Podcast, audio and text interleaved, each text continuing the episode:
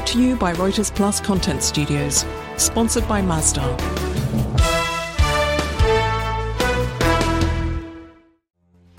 Hello and welcome to Future Energy Talks with me, Andrew Wilson. Throughout the series, I'll be speaking with a wide ranging mix of industry leaders and sustainability experts who are helping to accelerate our journey to sustainability. Today, we focus on energy transition, the race to net zero, and the collaborations and frameworks necessary to make a sustainable future a reality.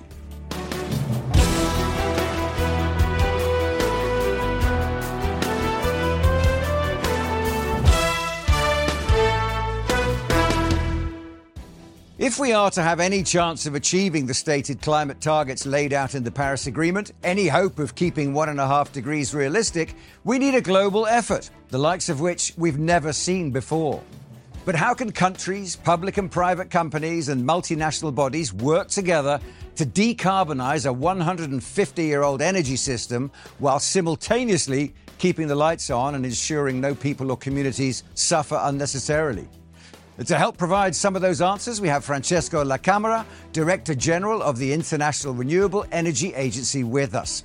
IRENA is an intergovernmental agency mandated to facilitate cooperation, advance knowledge, and promote sustainable use of renewable energy.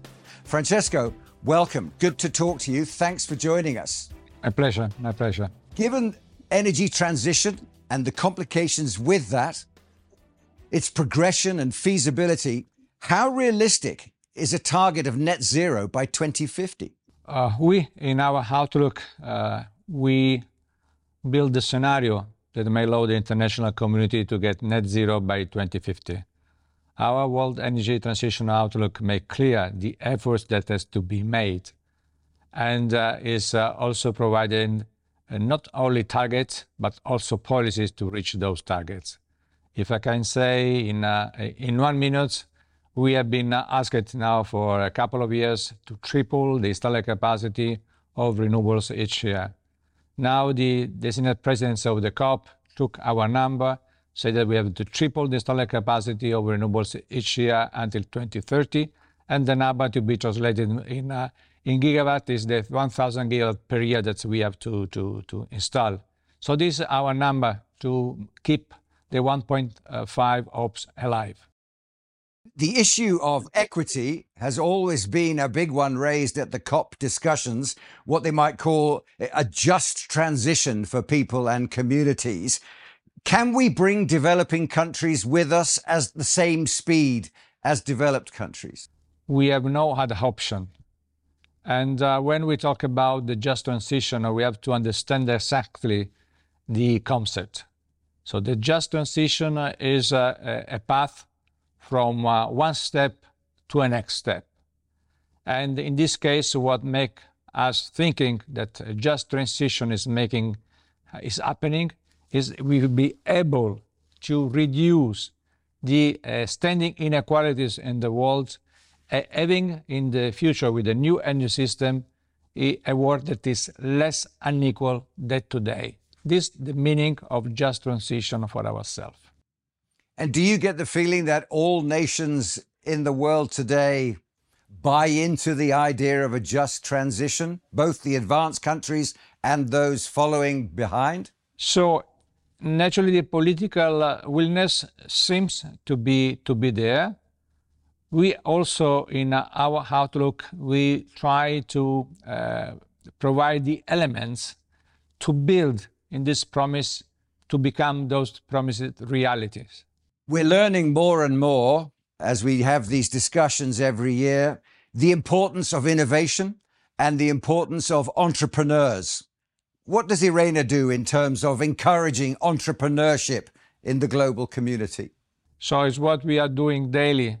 And uh, we have recently come up with a new report on innovation we will have uh, our annual Innovation Week in Bonn, where we'll present all the re innovation related to the energy transition. And we are trying to translate uh, this innovation in our uh, support uh, uh, to countries in their planning, in, uh, I'd say, design their energy future. And all the different innovations that we hear about today, carbon capture, tidal power, all the different technologies that people are developing in this race to bring down the carbon in the atmosphere. Is there one particular technology that excites you the most? You know, I'm not excited by any single technologies. In which sense? I think the renewables provide a general approach to building a new clean energy system. I think there is no doubt that we are moving to a new energy system that will be largely dominated by renewables, complemented by hydrogen, mainly green, and the sustainable use of, uh, of biomass. So that the renewables provide for an holistic approach. So just to give an example, hydropower could be the most important batteries to make our uh, grid system more flexible and more balanced, for example. So the use of the combined use of renewables may provide for a better resilience of, of the energy system provided for the energy security that we need. Speaking of that holistic approach, I imagine that an organization like yours, IRENA, is in the middle of trying to coordinate, facilitate, encourage, even persuade partnerships and collaboration. That's extremely important. How difficult is that to bring different governments and different organizations together? Uh, when you work, never is easy. So we know that we have to work and work hard. What as IRENA we are trying to present, also in the view of uh, the COP28 that is coming uh, at the end of this year in Dubai, is to present not only data targets, so on where we are, where we should be, and other, but we are also trying to build a new narrative. In our point of view, uh, we need to renew and to strengthen the structures that sustain an energy system. I am uh, thinking about the uh, physical structure. We need that uh, the sea grid, land grid, sea route, trade routes, the port, everything should be adapted to sustain the new energy system that is coming, as the legal and policy environment is still looking to the past.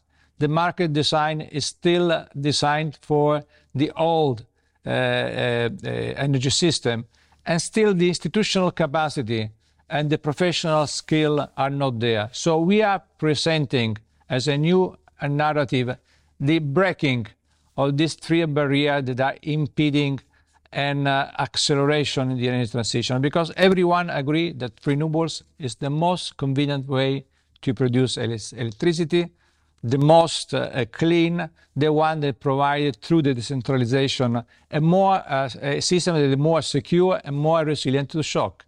So we need to break this barrier.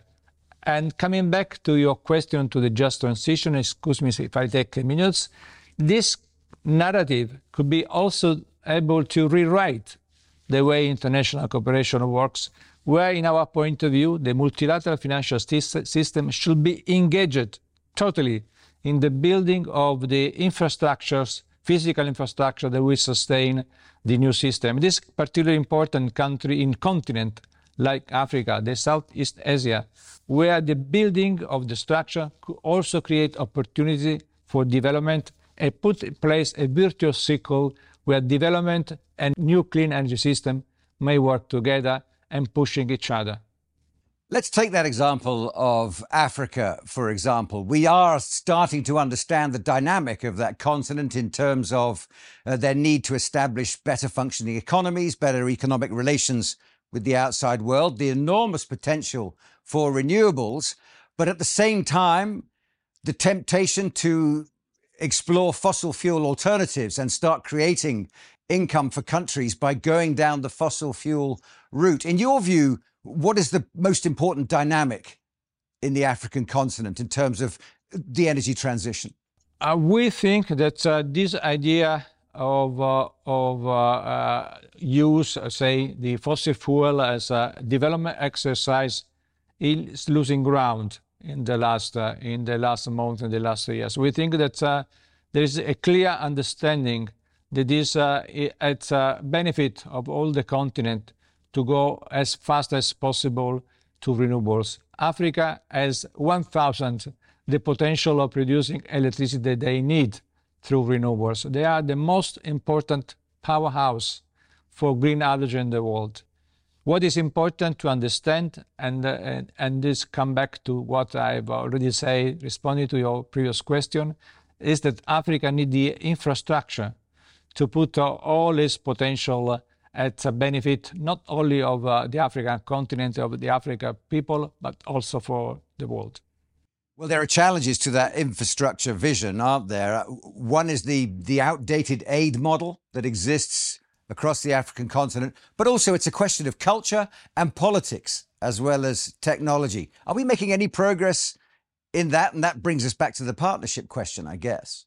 Uh, this is something that uh, we really hope the COP28 can make the difference. So focusing on the barrier the, uh, affecting uh, the development of uh, renewables in, uh, worldwide, but especially in Africa, could be important. As for the discussion on the reform of the multilateral financial system, it will be not only a way to ask for more concessional uh, fund or grant, but also for what? In my point of view, as after the Second World, where Europe may flourish again thanks to the support it received in terms of infrastructure, we have to put in the game uh, investment in infrastructure, development, clean energy system, moving in a circular way towards a, a higher level. Interesting you should mention Europe because Europe is if you like, a, a, world leader in many ways. People look to Europe for the kind of technology that's going to take us into a renewable energy driven world. It seems that Europe's progress has been accelerated by the war in Ukraine. Do you think that's a fair judgment? Is that what historians will conclude when they look back? You know, this is uh, uh, for a very simple reason. You know, IRENA came uh, with uh, this proposition uh, when uh, the, the war started. The, the world has made government recognize that a centralized energy system based on fossil fuel didn't provide the energy security, the energy security needed. So having a decentralized energy system based on renewables with more actors in the market provide for a more secure and resilient energy system. Uh, this, this make the case for government to accelerate the building of this new decentralized and clean energy system is what happened in uh, Europe, but it's happening everywhere in the world. In the United States, with the new legislation they put in place, but also in China, in Japan, in India. I think everyone understood that the energy security is based not anymore on fossil fuel, but on renewables. I want to talk about North America in a moment, but first of all, just going back to the Africa question, is Middle East, North Africa, does that count as a different region when we're considering the energy transition? You know, I think that uh, here they started. Uh, the UAE is leading in this respect. They already started to invest worldwide in renewables with Masdar. So they made uh, their own uh, uh, gains, and they also have the, the biggest uh, solar plant and renewable plant in the region. Saudi Arabia is, is there. All the countries in the region are moving fast. Also building of uh, the richness that, that came from uh, the old energy system. So they are making the investment to uh, restructure the energy system. In Africa, is a slightly different because they don't have this background that has been here. But uh, still, the work of uh, the multilateral energy system uh, may provide the infrastructure that is needed to attract more private investment. I think all the companies want, want to go and invest in Africa, but they have to be able to sell the energy they provided. And this could be done if we link uh, the infrastructure gain with the development gain, so creating a market in, uh, in uh, Africa that can sustain uh, more renewables coming to the ground. Okay, Francesco, let's take a look at North America. That's perhaps the most complicated one of all. I mean, we know that this current White House administration has massive ambitions for green energy, green investment, a green economy. And yet somehow that seems to have difficulties in the political arena and also the public arena in terms of Americans in the street, their support for such projects. What do you see when you look at the American question? It's a world leader, and yet it always seems to somehow falter uh, at certain promises or delivering? You know, I'm uh, I'm quite, uh, I'd say, I think that uh, the United States will lead in the energy transition. Uh, you know, that there is a, a, system that is a mix with the federal and the state competences. And also during the last period where uh, the US were out of the Paris Agreement, many coal plants have been closed because uh, the US is also a, a, a, country and a place where the market uh, is important. So already in the past, we have been uh, uh, seen assisting to the closing of coal plants and going for renewables. And now I think that the new uh, legislation uh, will push the country in that direction. What is the first priority, in my point of view, if I can say, regarding the US, is uh, the infrastructure. Sometimes it, seems uh, not possible to compare US with Africa and say that they have to come up with the same uh, solution that we need to invest more in the infrastructure. But I think the distribution system in the United States should be renewed for permitting for allowing more renewables uh, being into into the grids. And when the infrastructure is there, renewables are the most convenient way to produce electricity without any doubt. And also now, uh, US is investing in offshore wind, is investing in green hydrogen. I think it becoming uh, is attracting investment so I have no doubt that will be, they will be faster than they've been in the, in the past. So, final thought then, Francesco. We've heard all the promises in Glasgow, in Sharm el Sheikh, COP28 as well, and no doubt more promises will come out of that. But it's action that the people of the world are looking for. Looking into the future, a few years down the line, what signs can we look for that we're making progress with our ambitions for energy transition? So, oh, you know that uh, the uh, uh Egyptian uh, COP has already moved uh, from the pure negotiation also to the implementation, the occasion of the COP. And now we have the UAE presidency pushing for, for action. So what could be action to be delivered? In my point of view, the, uh, uh, how to say, the use of our narrative to reshape the way the international cooperation works and giving a clear mandate to multilateral financial system to fund the infrastructure that we need for the new energy system will be a big achievement if this will be done for moving to action. And we also are assisting to concrete step to solve a, a problem like the loss damage.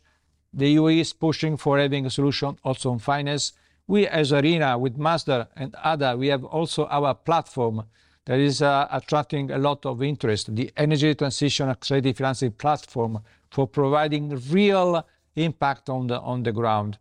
I, I cannot say if we will succeed or not, but I strongly feel that this will be possible. And my hope this will be that the, this COP will be the turning point from moving to the, from the pure negotiation uh, uh, mood of, uh, of the COP to a more action oriented to the ground. And we have to see the difference now because we have no time. We need a 1,000 gigawatts yearly you know, installed capacity of renewables today, not tomorrow. Yes, indeed. Francesco, thanks very much indeed for joining us. Pleasure talking to you. My pleasure. Uh, thanks for having me. Francesco La Camera there. Well, achieving net zero clearly remains a complex issue, but there's plenty more to be explored. Stand by for more in our Future Energy Talk series as we dig deeper into the issue. That's Future Energy Talks with me, Andrew Wilson, streaming now.